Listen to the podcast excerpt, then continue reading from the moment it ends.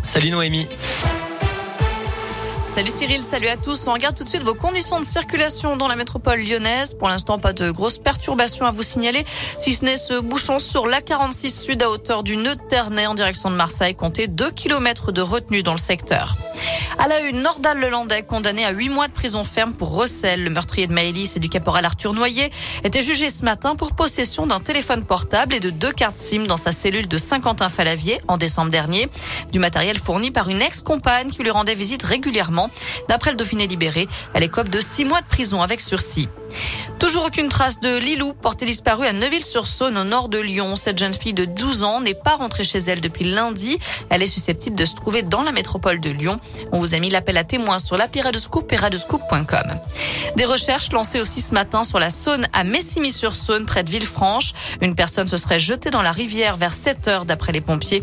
Des effets personnels, son téléphone portable et une lettre ont été retrouvés sur la rive. Les recherches n'ont rien donné jusqu'à présent. Et puis sept personnes relogées après un incendie hier soir à Amplepuis dans les monts du Lyonnais. Le feu s'est déclaré vers 20 heures dans un immeuble. 50 pompiers ont été mobilisés. Il n'y a pas eu de blessés, mais les sept personnes n'ont pas pu regagner leur logement.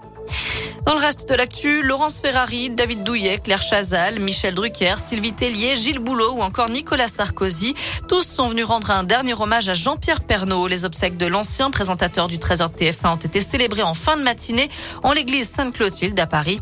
Jean-Pierre Pernaud est décédé mercredi des suites d'un cancer du poumon. Il avait 71 ans.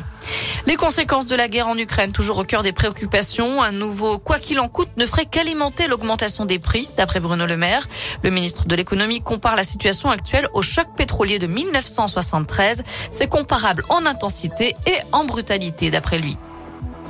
Courir pour l'Ukraine, nouvel appel à la solidarité dimanche 20 mars à l'occasion des foulées de Villeurbanne. Pour chaque personne inscrite à la course, la ville remettra 5 euros à une association qui œuvre pour la cause ukrainienne. Toujours à la page des sports, une belle journée pour l'équipe de France aux Jeux paralympiques de Pékin. Le porte-drapeau Benjamin Davy a décroché l'or ce matin sur l'épreuve du sprint en ski de fond. C'est la sixième médaille des Bleus, la quatrième en or. On termine avec un mot de foot et le huitième de finale aller de la Ligue Europa entre l'OL et le FC Porto ce soir. Les Lyonnais jouent chez les Portugais devront se montrer solides. Coup d'envoi à 18h45 puis par la suite à 21h. C'est un choc à suivre en Ligue des Champions. Le Real Madrid reçoit le PSG en huitième de finale Voilà, vous savez tout pour l'actu. Côté météo cet après-midi, pas de changement, rassurez-vous, on garde notre soleil et le beau ciel bleu. Les températures grimpent encore jusqu'à 16 voire 18 degrés. Demain matin, il y aura un léger voile nuageux, mais rassurez-vous, les températures euh, varieront entre 7 et 9 degrés au réveil. Et l'après-midi, ça grimpera encore jusqu'à 17 degrés. À tout à l'heure.